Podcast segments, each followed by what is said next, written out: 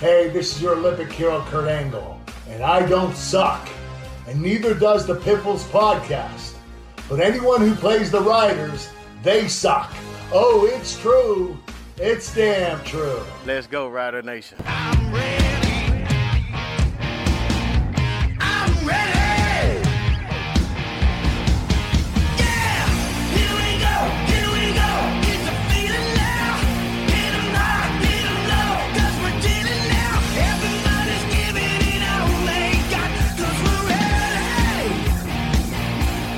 Welcome into the Piffles Podcast, your Saskatchewan Roughriders fan podcast. Thanks for joining us. That was the Arcana Kings with Here We Go.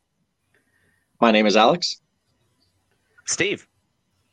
And I'm in the home of the Red Barn, God's country. Perfection was born here.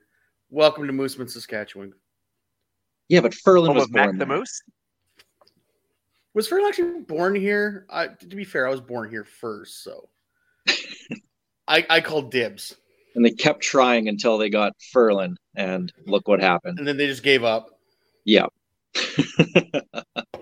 um, welcome to those listening on your favorite podcast plat- platform, viewers on YouTube, and of course, new viewers on SaskTel Max. Happy to have you on board here. We have so much to talk about. Oh my goodness, I can't believe it. There's a lot going on in the CFL. Um, you can give us a follow first on Twitter at PifflesPod. You can give me a follow at Real Alex D. Find me at Saphamod. And as always, I do not need nor want your pity follows at Greg on Sports on X.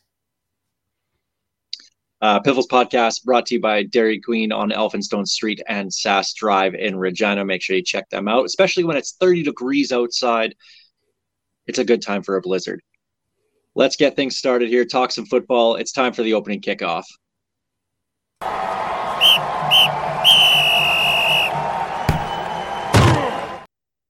All right, so we'll we'll go over this Riders at Montreal Alouettes game from last week losing 41 to 12 riders dropped the record to 4 and 5 um, before we dig into this am i the only one that i'm not concerned about this loss does it does, does this loss bother you guys because it doesn't really mean much to me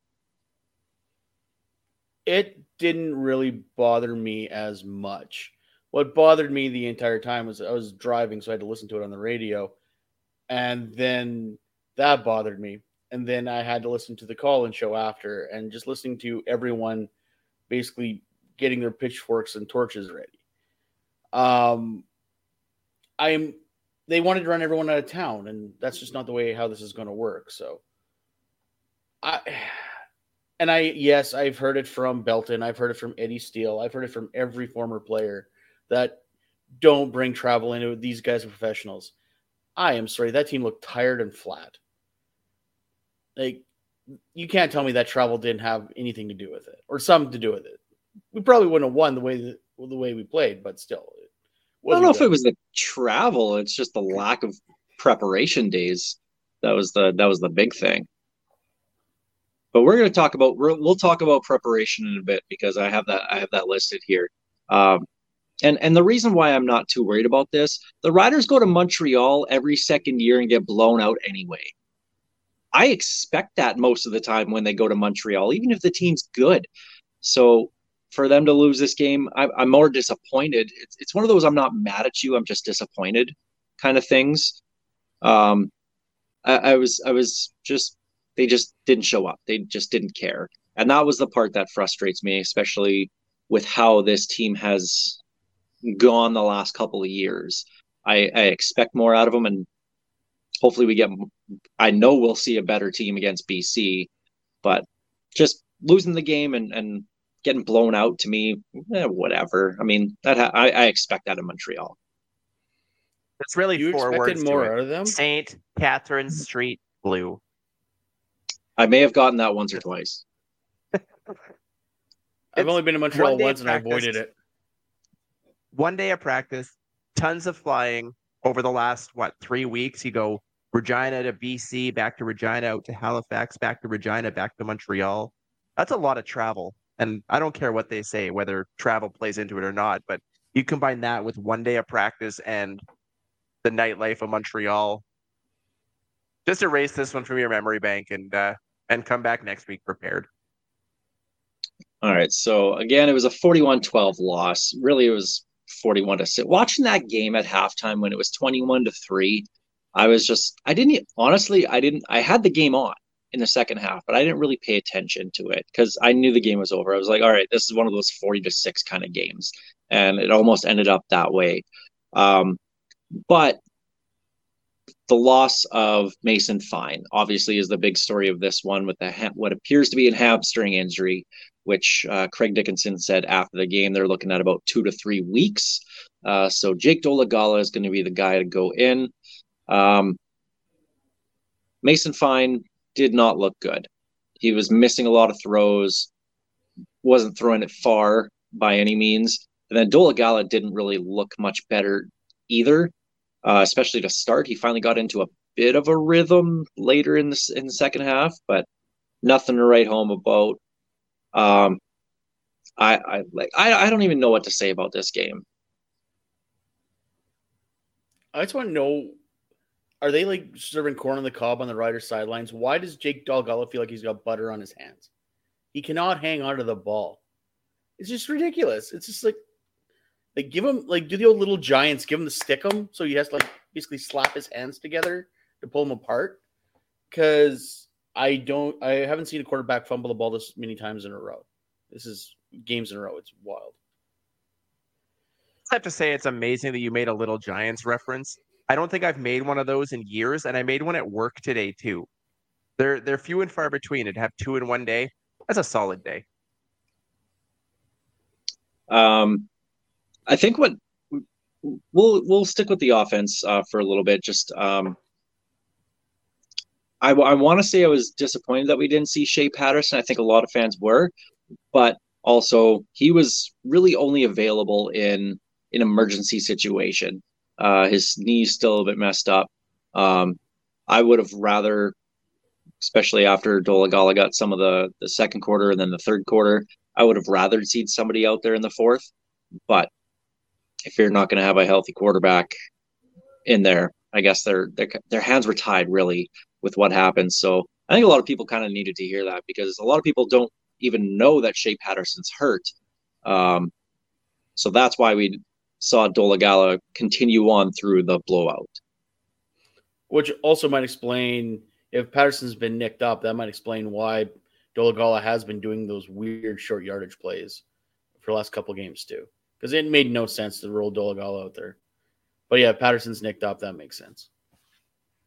It's it's really terrifying to think that if uh, if Shea Patterson is hurt at points in that game, we were one hit away from Nick Marshall lining up at the at quarterback. Which I mean, he couldn't have done worse than than Dolegala did that game, but still, that that QB depth was getting pretty scary thin. Um, I do want to give a, a positive to the offense um, because it, it it's been a while since we've seen the run game actually perform and and put up some numbers. And they did this game, and they did throughout the game too. Jamal Morrow had 81 yards rushing. Um, so I think now more than ever, and we'll talk about this later when we look at the BC game, but the run game is so vital to the Riders right now. And for them to get it going a little bit in in this game against Montreal, I think was a was a step in the right direction. Um, I'm still not going to put too much stock into it, but got to find something positive about uh, positive about that game, and that was definitely it. Was the run game? We've been begging right, well- for it all year to see that run game do something. So yeah, it was great to have at least one positive come out of that game. Well, we'll flip over to the defensive side, and I think it all started going downhill right when we found out Caleb Evans was going to start that game, and it wasn't going to be Cody Fajardo. I thought that was just talk from Jason Maas that Fajardo wasn't going to play or was a game time decision, and it ended up being a great decision for Montreal because they kept their quarterback healthy, and Caleb Evans looked. I mean, the Riders have been notorious over the years for making backups look great, and that's what they did with Caleb Evans. I have a term for that. It's called Spurgeon Wynn. Well, Buck Pierce was a nobody until he showed up at Taylor Field one day as a third stringer in BC and made a nice career out of that. Yeah, but okay, Buck Taylor Pierce that was actually a decent quarterback. Buck Pierce was a good it was a good quarterback. Spurgeon Wynn beat the Riders on two separate occasions with two different teams and could do nothing after that. Yeah, and So- cost the Riders a whole, cost the Riders a home playoff game in 2004. I'll still never forgive him for that one. And Geroy Simon too, catching that touchdown at the end of a meaningless game for BC. But Geroy made up for that. 2013. that's- this is We'll true. He forgive did. him. Um, but I think that Caleb Evans starting, I think that threw the defense off a little bit. I don't think they were ready for a running quarterback like that. They were expecting a guy to be a little bit more in the pocket with Cody Fajardo. They definitely prepared for Cody Fajardo because they had no idea what Caleb Evans was going to do. And to me, again, this is the preparation side of things.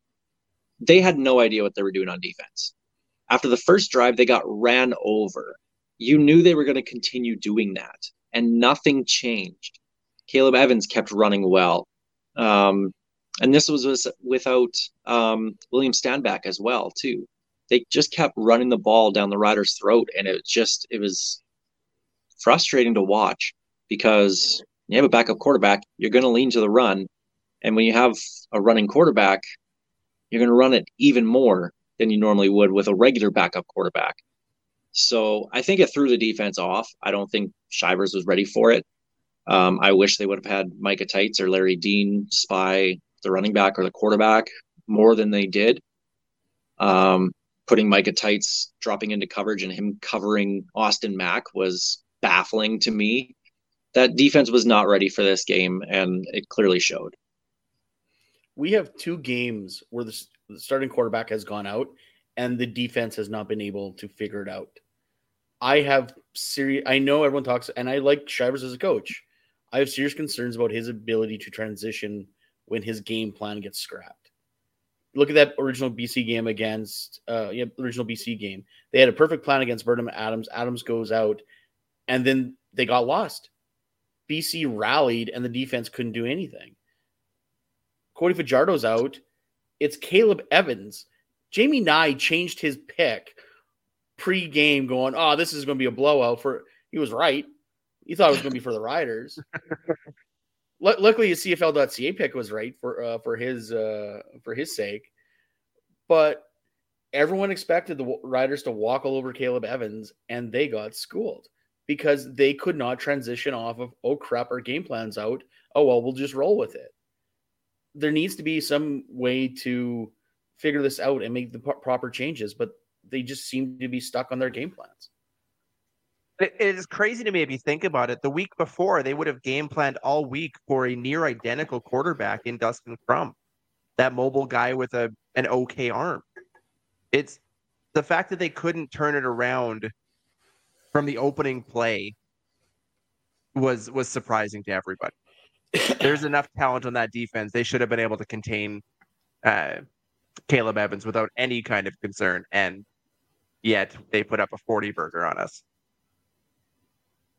All right. So, who do you blame for the lack of preparedness? Do you blame this on travel and short week? Do you blame it on coaches? Do you blame it on the players? What do you guys think? Yes. I blame it on the guy who looks like he's doing a Rubik's cube in his head every time the camera shows him. That would be Craig Dickenson, head coach. Yes. Why does he Okay. always look so confused? Because he's always I- so confused. I joked about this, but there's a lot of truth that's said in jest that he just looks like he doesn't know what's going on. And every time they show him, he just looks just totally out to lunch. And I've never seen a coach look like that so much before in my life. He knows the camera's on him at all times. But to look that out of it just seems Bewildered? weird to me. Well, it just seems so weird to me because there's no control of the team. You- You can look at Edmonton, 0 and 9. You know who's in control of that team. You can look at the Toronto Argonauts, 7 and 1. When they show the sidelines, you know who's in charge of that team. That's a Ryan Dinwiddie led team. You don't see that here in Saskatchewan. I don't know who's controlling this team. Not that he has to be going out and yelling and screaming and, and whatnot. That works for some coaches. Obviously, that's not a Craig Dickenson type thing. But there's no command of the locker room, of the players, of the field. And this goes back to last year. I said the same thing last year about uh, when it was after one of their losses, and the media asked him, What's the vibe like in the locker room? He says, I don't know. I haven't gone in there and talked. That's the players' thing. No, no, no, no. That is still your room. That is the head the head coach goes in there and everybody shuts up and they listen to you. And I don't feel that there's that respect in that locker room for him that same way that it should be. And that just goes to their preparedness. They were not ready to go. And yeah, you can blame travel on that. Yeah, you can blame a short week. You can blame the players for maybe not giving it all, especially in the second half when they knew the game was pretty much over. But to me, that's all on the coach. That's all coaching. And that's the frustrating part for me as a Rider fan right now is it's time and time and time again we're seeing this from this team and nothing's improving from the coach. Everybody should be trying to improve. It doesn't look like Craig Dickenson's trying, and that's frustrating to me.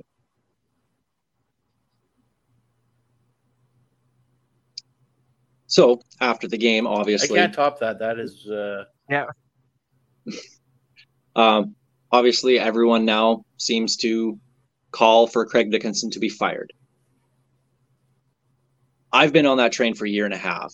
I'm not going to go into that more right now. Um, my question to you guys will it happen mid season? Will the Riders move on from Craig Dickenson? If you would have asked me that three, I four wanna weeks say- ago, I would have told you no. There's no chance. They're just not going to make that call. But as we got, as the season has gone on, and some of these losses being as embarrassing as they are and unprepared as they are, and seeing some that could be clearly pointed towards the head coach for just questionable at best coaching decisions, I'm starting to think yes. And I think it happens Monday morning. You're going to see, if you're going to make a change, your bye week is the chance to do it. You're not going to have a better opportunity than next week. Prepare for Labor Day with whoever you're going to run the season out with and go. So if it doesn't happen Monday morning, I don't think it happens at all. Greg, I know you want to jump in on this. I'm, I'll let you get there in a second. Steve, don't tease me like this because Monday's my birthday. This would be the best birthday gift for me. So d- don't get my hopes up here, okay? I, I think it happens. I do. Greg? I honestly don't think you know what you think I'm teeing up here. Um, who? That's my only problem. Who? If it not Dickey, then who? There's only one name that I think maybe to get you through the year, and only because Hamilton just released released him. Tommy Condell's out there, and that might be the only guy that might be head coach ready right now. But I don't like it, and I see Steve doesn't like it. No, Alex doesn't like it. I'd rather run with Dickenson. Then who? Well, there you I go. think- So I think what it comes- There's no one out there. I don't think they hire from outside during the season. I think they run out the season with either Shivers or Bolduc as your interim head coach and run it out. There's no chance that they hire somebody from outside of the organization, and there's less of a chance that they hire somebody like Tommy Condell, who just got fired as head as offensive coordinator. And you never see a guy get let go as OC and then instantly become head coach. Never happened hasn't happened ever, Jason Maas. But like, I just I don't see a situation where they make that call. And if you're Condell, are you signing for multiple years, or are you just signing for the next six months? Whoever whoever's going to be in that role is lame duck, anyways. It doesn't matter if they're on the staff or not. Yeah. And So that's I, I why it don't doesn't happen from outside. Yeah, and that's why I don't think a move will actually happen. For one, the Riders are four and five. They're in third place in the West. They're still in a playoff spot. There's not going to be a crossover because have you seen those two teams in the bottom in the East? Um, that's not going to happen. Um, I think Calgary will still find a way to string some wins together. They got Edmonton coming up twice, so I mean they should win both those games. Um, if it were to happen, one, I think it does happen in the bye week. Um, I can't see it being Shivers. I think he has too much on his plate with being defensive coordinator. Um, Bolduc was the other name that I had from internally that could uh, that could maybe do it. Running backs coach. I mean, it's not like they were really using the running backs up until this last week anyway. So what's he doing, right? He might as well be the head coach at this point. Um, but if you're looking at externally and someone that could potentially be here longer than this year, the only name I thought of was Paul LaPolice. But he, would he he- turned down the double dip? He's double dipping yeah, right now. Is, he gonna is he gonna leave that leave TSN to do that to basically be a lame duck coach? I don't think so. So I don't think like there's no winning in this for me for the Riders. Yeah, you could realistically give Bolduc or Shivers a, a shot at it and see what happens, but you, you kind of almost have to stay with Craig Dickenson, don't you? J O Pop.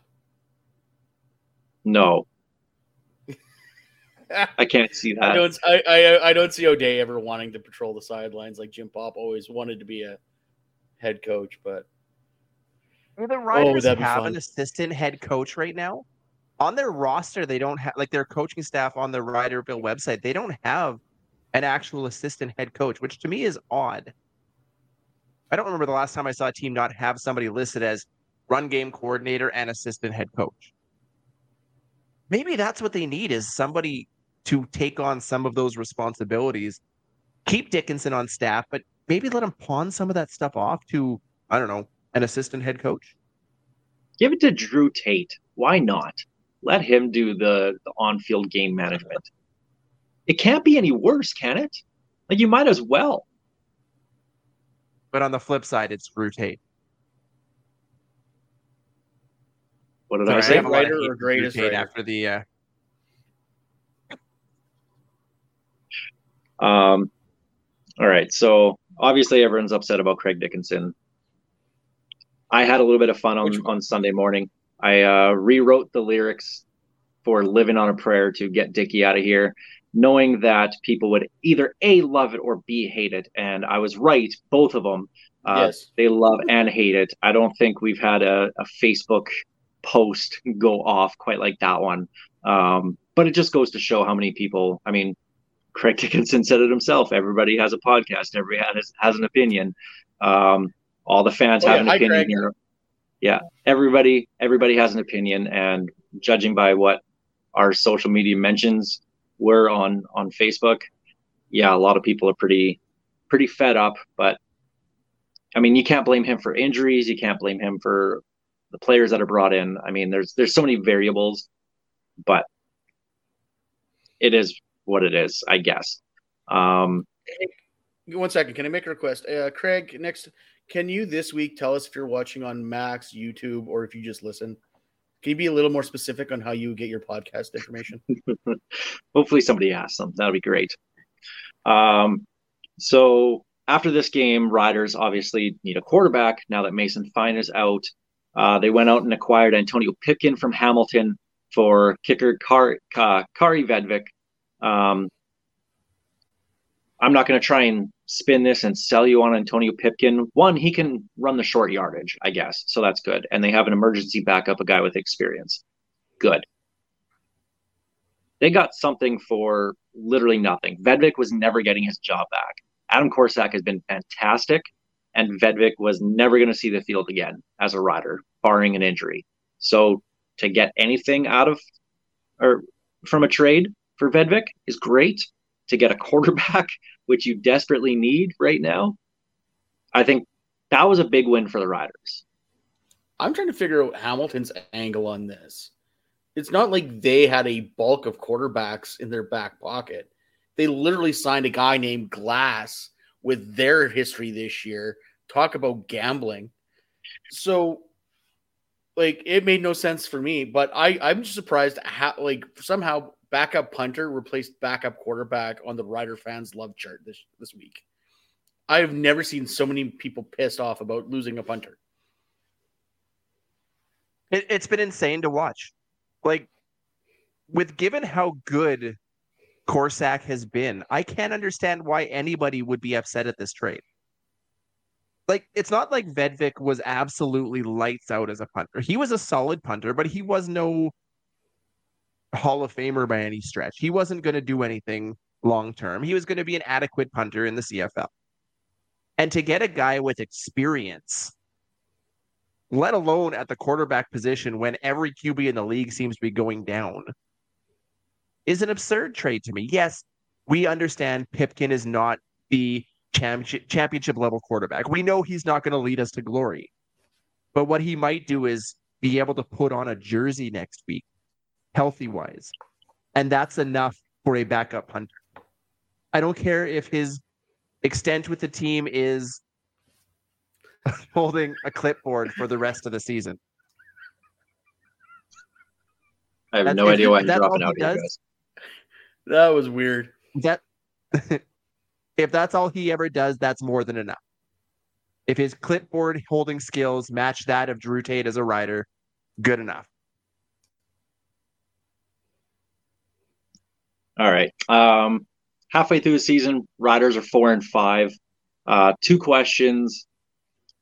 Are they where you thought they'd be, at least record wise, halfway through the year? I had a few more wins. Uh, I know that for a fact. Uh, I had them as a what twelve win or thirteen win team this year. Uh, they got to pick it up a bit. Got to pick it up. Just uh, saying. They're going to finish in a playoff spot. Uh, like we said, between Ottawa and Hamilton, they one of them ain't going to cross over. They might be lucky to be in third place in their their own division. So the Riders should be able to find a uh, playoff spot this year. I'm going to go out on a crazy limb here. And yes, I agree the Riders are not where we expected them to be. I thought I thought 11 12 wins. Now I'll be happy with 9 and 9. I think that's a, a reasonable target. But I'm going to put put it out there that the Edmonton Elks will be closer to a playoff spot at the end of the season than the Calgary Stampeders. With Tre Ford at quarterback. I liked what they did last week to start the half. Yes, they floundered against Winnipeg, but they came out hot. I think they finally pick up a win soon.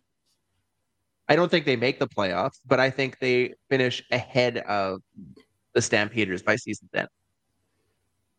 So you are I assume that'll go as well as my prediction for the Riders finishing second in the West and 12 and 6 or 11 and 7. So maybe my prediction skills aren't that great. I had them at nine and nine this year, so I mean, I guess that's kind of on par for where they are now. But I actually thought they'd be a little bit better in the first half of the year. Um, all things considering, con- you're down to your third string quarterback, you're still in a playoff spot. That's that's an okay place to be in right now. Um, but with these next few games coming up, BC, then Winnipeg twice, yikes! All of a sudden, you're probably looking at four and eight uh, and then you have Edmonton after that, and that's when things will. I mean, who knows? Maybe Mason finds back after that and lights it up and turns the team into a contender, but I don't know. We'll, have to see from there. Uh, that's the opening kickoff presented by Kathy Festian of Royal LePage Regina Realty.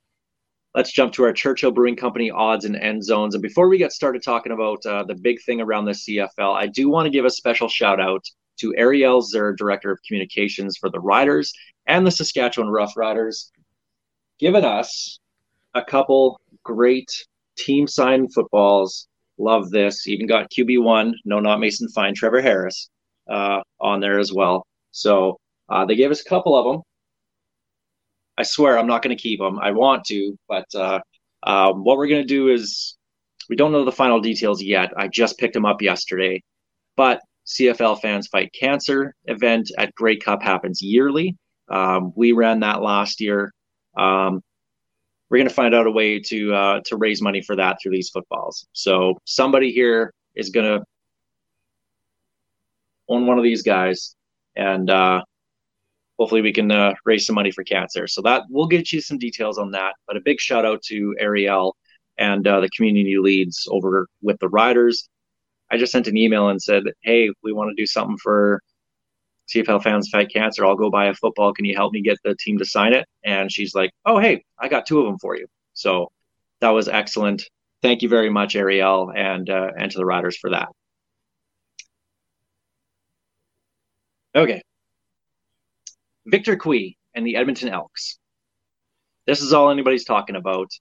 Uh, news came out on Monday night. Farhan Lalji broke it that Victor Cui and the Elks mutually parted ways, which is not a thing. You don't mutually part ways because somebody always initiates it.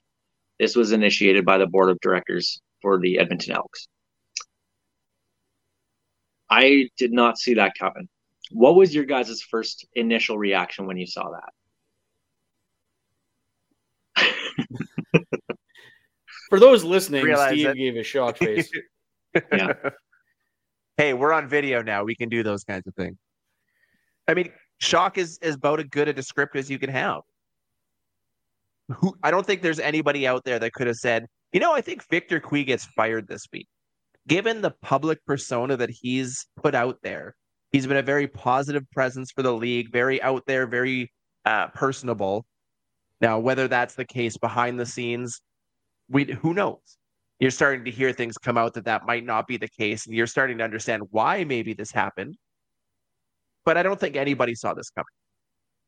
If anybody was going to get fired in Edmonton, I assumed it would have happened, you know, one level down, not not at the uh, the president level. See, Cui, Cui's problem is he only had one job title. If he had four, he he might have survived this. Uh Been given a vote of Like- confidence after as well. yeah. So it it yeah, it blew my mind. Like I could not believe of this is not a move you make mid-season. Um, usually a move like this made mid-season, there's usually a blockbuster story that comes out, and I'm, I'm having Tillman flashbacks right now. Anyway, sorry. It's just it's not something that happens often, and the fact that it's happening in Edmonton right now, I, I tweeted out the Elks have played nine games and they're 0 and 10. It's not a good look for the team for that's already struggling to try to find some kind of rudder to move forward, and they just keep on smashing a pop in the rocks right now. Over in Edmonton, a lot of people want Chris Jones fired. Um, obviously, usually the second year of a Chris Jones rebuild, you see growth. We have not seen that this year. They haven't won a game. Victor Cui didn't hire Chris Jones. Chris Jones was hired a month before Victor Cui was hired as president of the Elks. I wonder if Victor Cui wanted to make a move regarding Chris Jones, take away one of his titles, um, maybe put Geroy Simon as the as the official GM and bump Jones away from that and make him just the head coach and defensive coordinator. Maybe the board of directors didn't like that. I don't know. Uh, the board seems to really love Chris Jones over in Edmonton. I really wonder what the rest of this story is because this came as a shock to me. I know I've heard around the, some around the league, some executives uh, just down highway number two don't really like uh, Victor Cui just based off some of his initiatives and what he wants to do.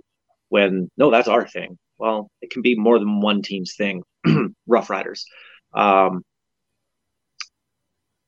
but I was really impressed with his initiatives to try and get more fans in.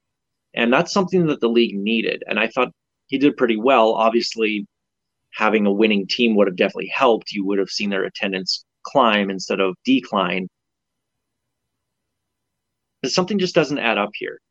Um, I really hope we'll get something that resembles the actual story fairly soon, but I don't think we will.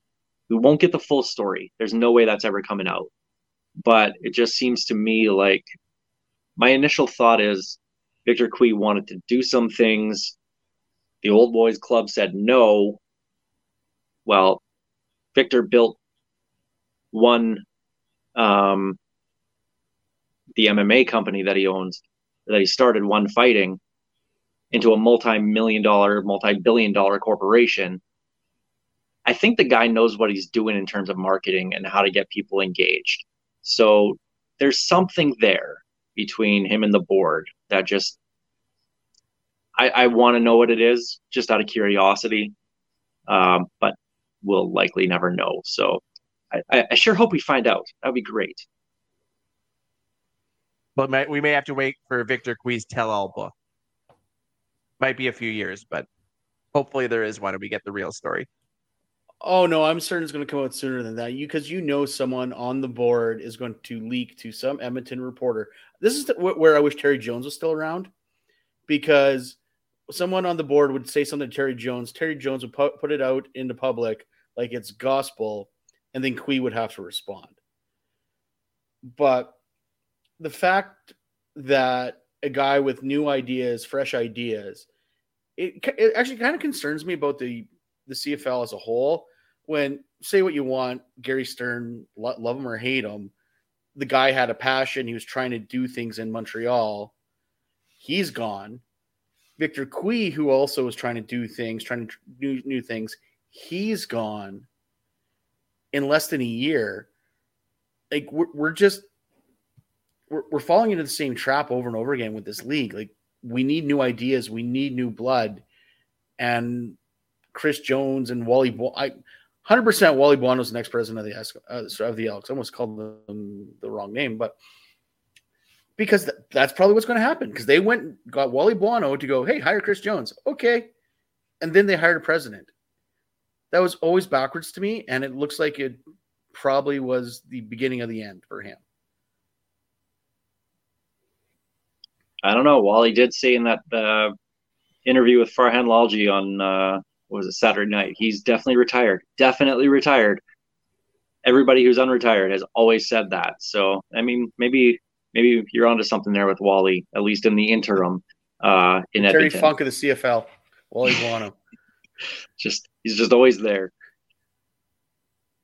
Um, yeah, it'll be really interesting to see what happens with Edmonton, especially if they keep losing the way that they are to blowing 22 point leads and still losing by almost double digit, digits. Like just, it's it's it's beyond sad. It's it's it's just bad for the league overall. Um, and to lose a guy is is not good. Betting on the Elks right now is like betting on the Washington Generals to be the Globetrotters. They're due. I thought they were due. due. Yeah, that's the Simpsons reference this week, Steve. I had, had to jam it in there. I Had know. to jam it in there. Okay. I We know. were coming to the end. Um, flipping to on the field, Zach Collaros gets hurt uh, against those Elks last week. Uh, we can debate the hit all we want. We'll save that for let the Turf District deal with that on their show this week. Um, Dru Brown comes in in uh, in relief, looked excellent, and John Hodge of Three Down Nation said Dru Brown is better than half the starting QBs in this league.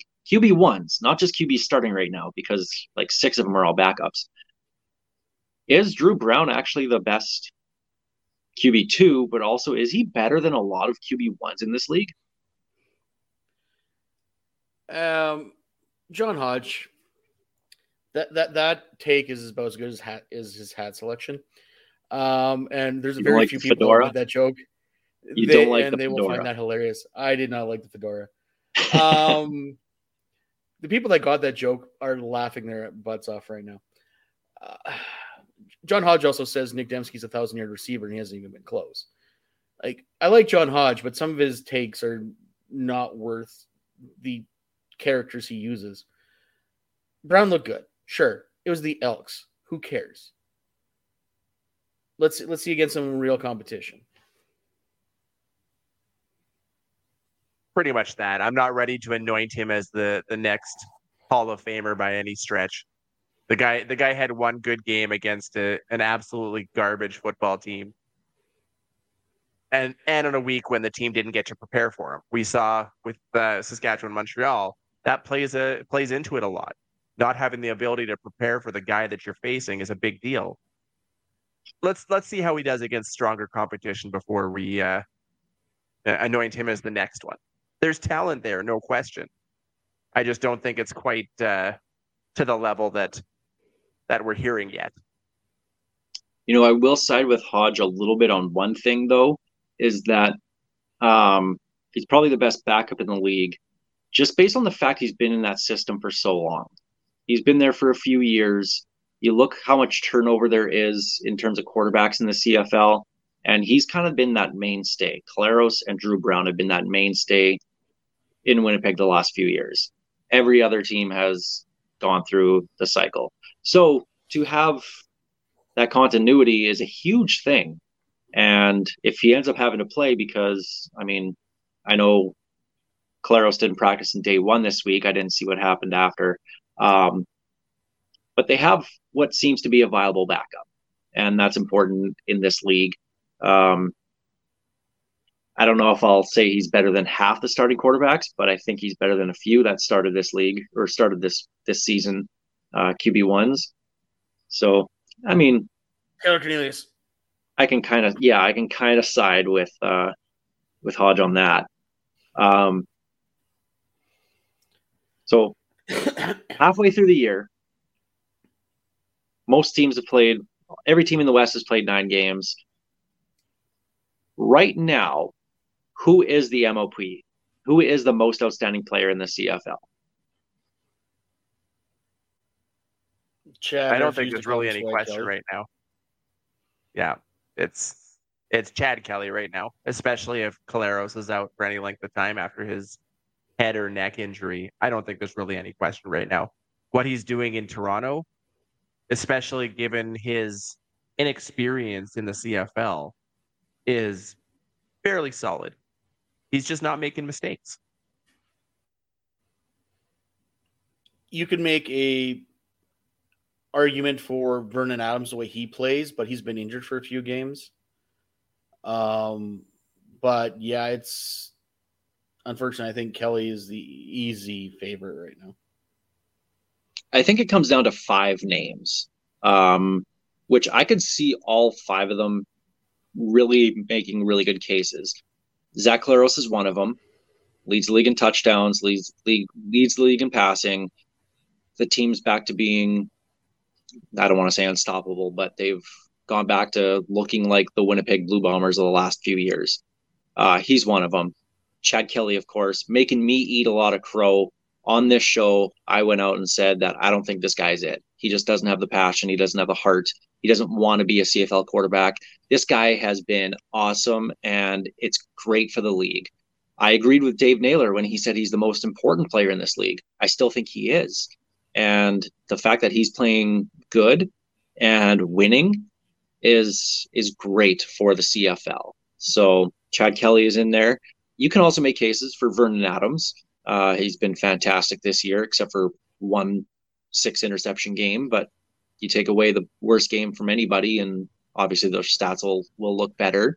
Um, but two names that are still putting up really good numbers and having excellent seasons Willie Jefferson and Matthew Betts. I think they've been fantastic and they've been better than just most outstanding defensive players. They've been most outstanding players this year. So a little bit of love to the defensive side. Um, I'd love to see. know, It's really I love hard for a Willie defensive Jefferson. player to win the most of the time. I know, I know, but I would love to see it. I, I love Willie Jefferson. Um, I think he's just a fantastic person, and then he's an even better football player on top of that, which is crazy. Um, I'd love to see him double dip and get the MOP and, and defensive player. I know it won't happen, but a couple names there as well. I would have agreed with Matthew Betts until about three weeks ago. He seems to have uh, dropped off from his torrid start to start the season. He hasn't had a sack in three weeks.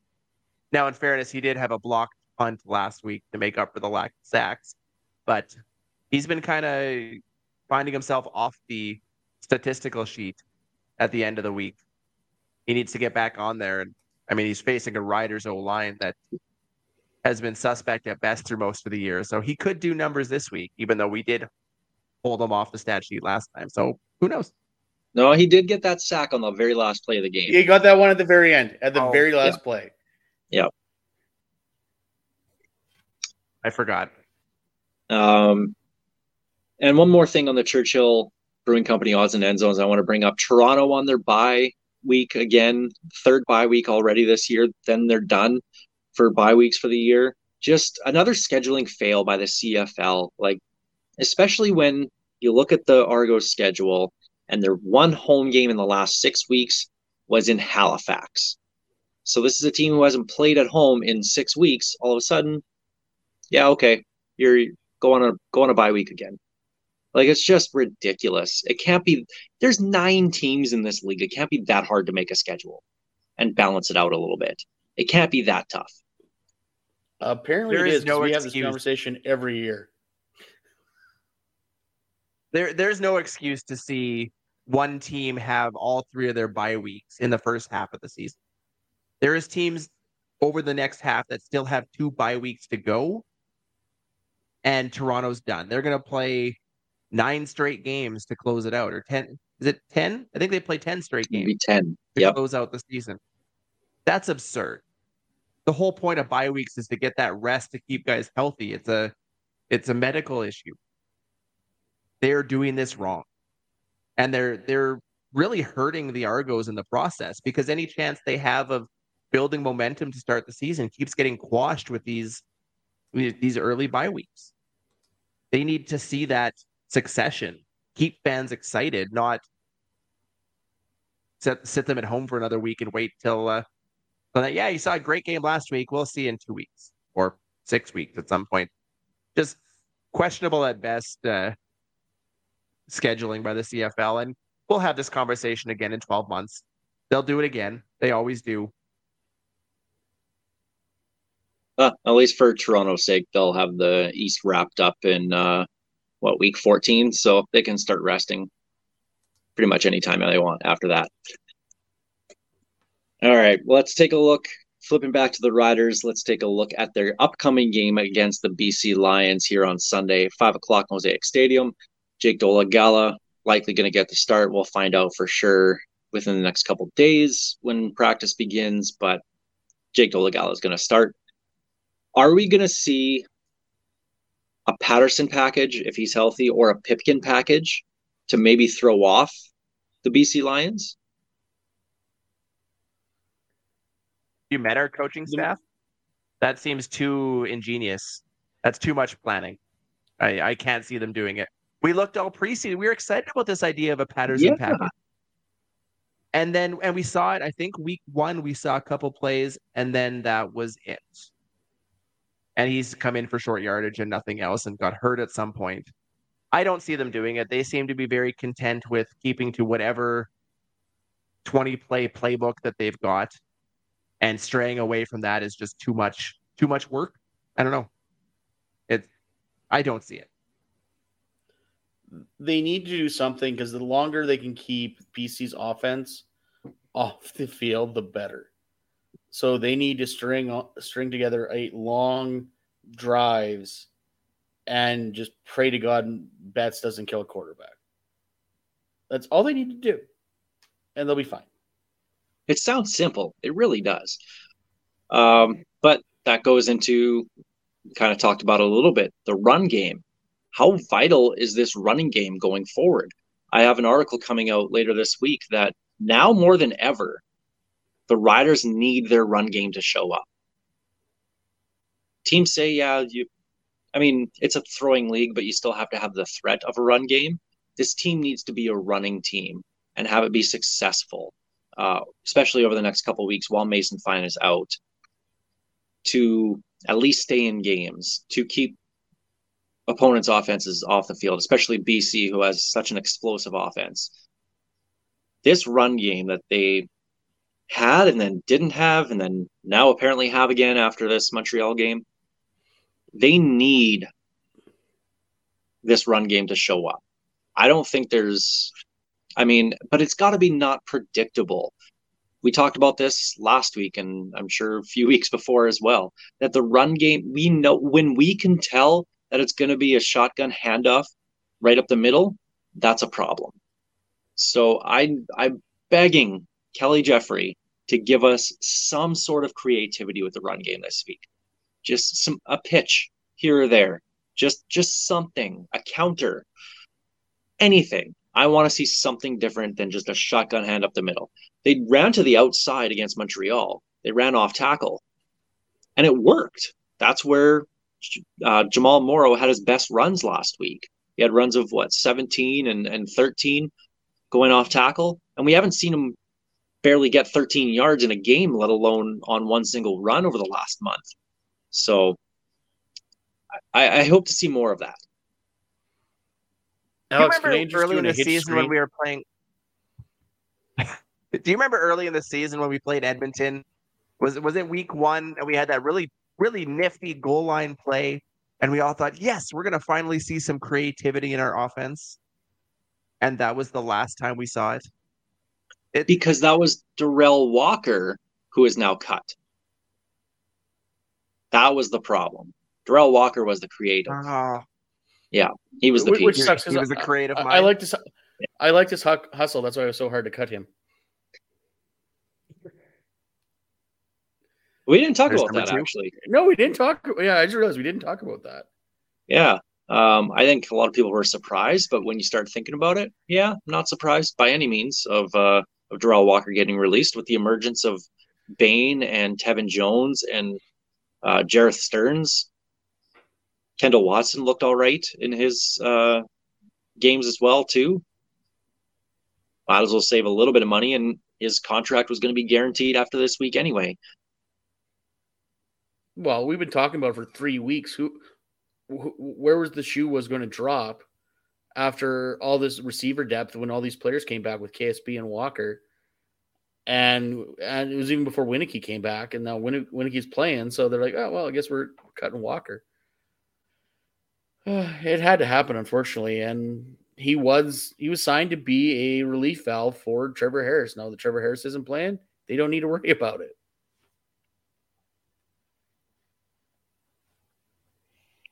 All right. Um, can the do you guys think the defense will repeat their performance? Not from last week, obviously, um, but against BC a few weeks ago when they lost 19, what was it, 19 9, 19 6? I forget what it was. Um, but they only gave up 19 points, and Vernon Adams looked awful until he got injured in that game.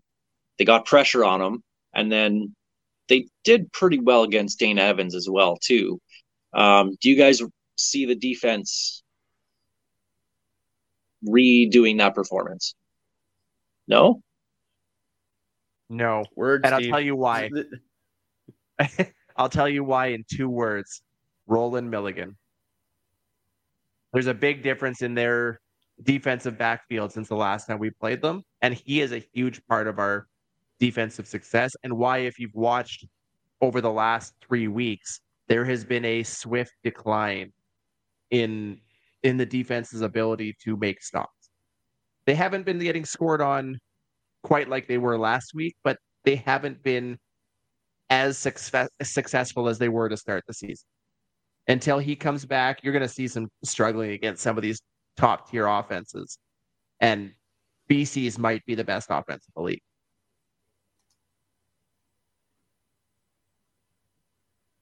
Greg? Yeah, uh, I I don't know. I I want to believe, but everything about this team right now, I don't know who's going to show up, and that is what scares me. One game, the defense looks lights out and like, yeah, that's the defense we know they're going to be, and the next week they just look lazy and lethargic and can't get any pressure. So, I don't know, and I just all I want to see is some consistency.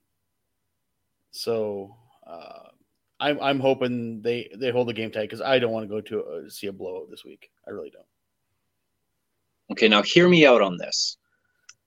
I, I typically don't cheer for any teams to win or lose. I just, I'm the ultimate Rob Lowe. I just want to be entertained. Let me wear my CFL hat, my CFL shirt, right? Just stand there and clap. I want to see good plays. I don't want anybody to get hurt. I want to be entertained. Obviously, I do want the Riders to win, but ultimately, I just want to have a good game and be entertained. hear me out on this. I want the Riders to lose this week. I want it to be a blowout for one reason, because I think that would be the only way that'd be the only way they fire Craig Dickenson and move on. It's going to happen at the end of the year. Craig Dickenson is not going to be the head coach in 2024. It's just not going to happen.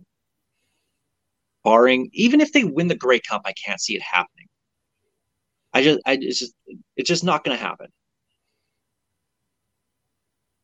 Lose this game, get blown out, have the bye week, put whoever you want there. I don't care who it is. It doesn't matter. Make it Naaman Roosevelt. Let him coach the team. He'd probably get more out of him than Craig Dickenson is right now.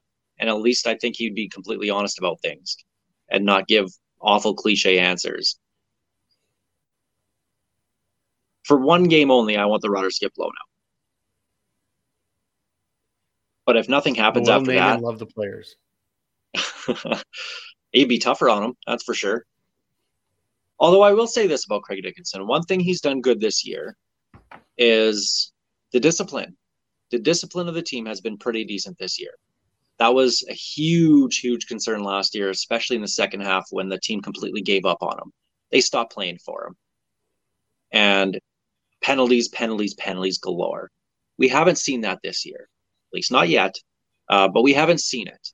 And he does deserve some kudos to, for that. And I know he addressed it early, earlier in the year, saying that that was going to be a focus to make sure this team isn't taking unnecessary penalties. And while you can play to the whistle, you're not going to play past the whistle. You're not going to take those 15 yard unnecessary roughness ones. And generally speaking, they haven't done that.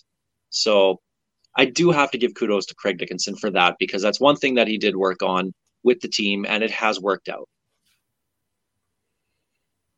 We're gonna have an hour long episode here, and all anybody's gonna remember from it is Piffles podcast Rider fan co-host hopes for Rider loss. That's gonna be the uh, the only thing. On people Three donation hear Nation? The last hour. Three down nation. Put that Come headline on. out there. Put that headline out there. Go for it. Good. Yeah. Yeah. Alex just wants that birthday present. That's right. And then, You, and then, you teased me earlier. and then, then subtitle makes fun of Hodges' hat. Um, all right. Well, we've been doing this. Let's try it again. There was no impact players last week. Uh, pick one this week, both offense and defense.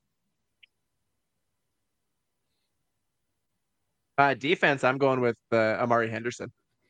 We we need him to show up. He's he's been pretty solid these last few weeks. Had a hell of a game this last week against Montreal. Uh, they only threw his way twice, or no, they they only completed two passes in his direction for minus two yards.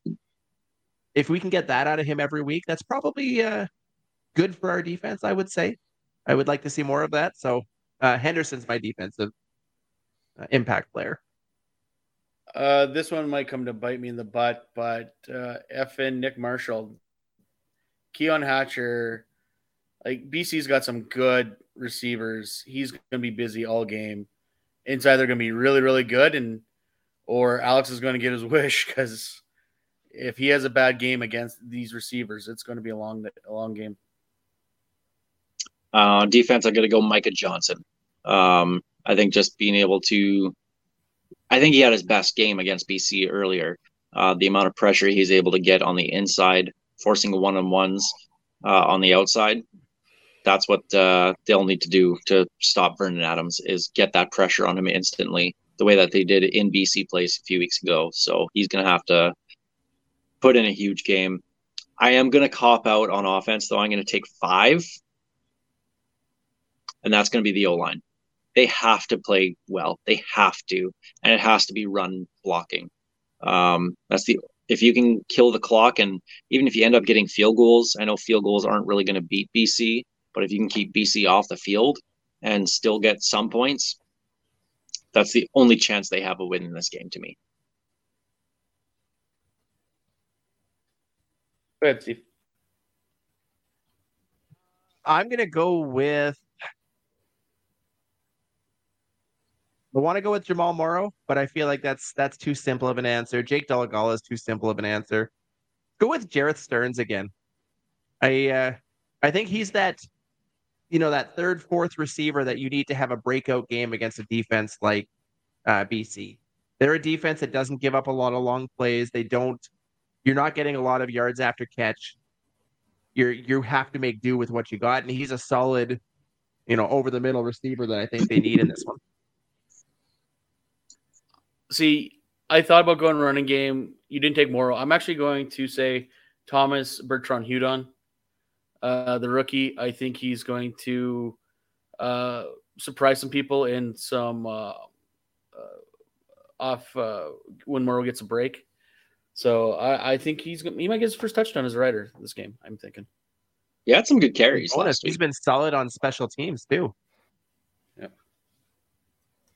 All right, well, let's uh, take a look at these four games this week, and uh, really quickly, I know Steve, you're uh, you're about your battery's almost dying here, so we got to rip through this for Yeah. you. Um, Edmonton it's at fun if he Hamilton. drops out. Yeah, um, Edmonton at Hamilton. My guess is that Hamilton was favored by three and a half. Yeah, I'd say four and a half for Hamilton. Started at four. It is now at minus five and a half. Everyone's on Edmonton this week. I don't see it. Hamilton. I'll take Hamilton to cover. Sure. I'm going to take Hamilton or Edmonton. I just told you I think that they uh, they turn their season around and maybe fight for a playoff spot. I gotta I gotta take them off the bat. I think Hamilton's going to cover as well. Uh, game two, Winnipeg at Calgary. Um, Winnipeg's got to be favored by like seven and a half or eight and a half. I'm gonna go six and a half. Open at six and a half is now at seven. Yeah, give me Winnipeg. Winnipeg with the touchdown easily. Winnipeg to cover. Hey, uh, big game in the East actually in terms of standings. Montreal at Ottawa. My guess is Montreal is favored by two points. I'm gonna go three and a half. For Alex Ottawa. is dialed in here. Alex is dialed in here. Uh, started at minus one and a half. It is now at two and a half for Montreal.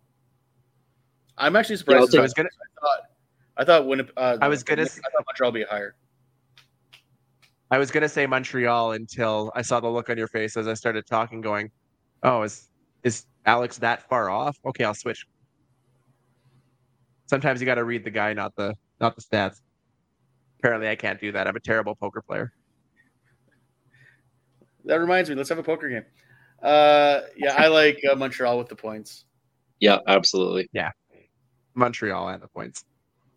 And BC at Saskatchewan to end the week. I think it started off with BC being what a seven and a half favorite, which I thought was way too low. So I would have bet right away on BC on that. I, I'm pretty sure in our DMs I said uh, if BC is any, anything but less than ten points, it's a joke. So Yeah, I'm gonna uh, say it nine is and a half. now. It is exactly nine and a half. It started off at seven and a half. It is now at nine and a half. Yeah, I'll, I'll still take BC to cover that. I'm actually going to take the Riders to cover. I think the Riders are going to. I don't think Alex is going to get his birthday wish.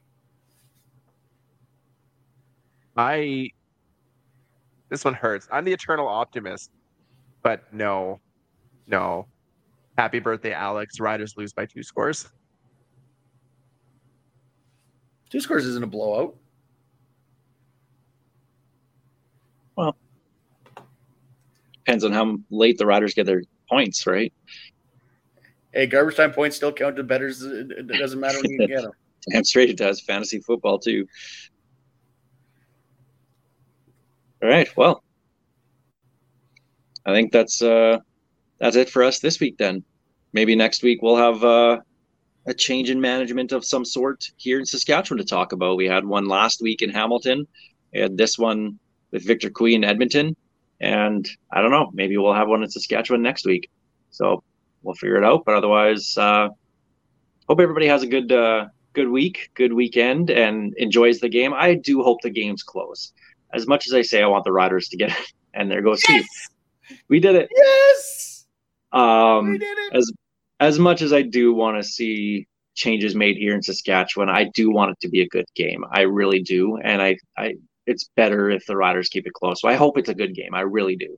So And for those listening, uh, Steve dropped out because he apparently, as much as we hope for a good game, we also hope Steve finds a charge cable for his laptop.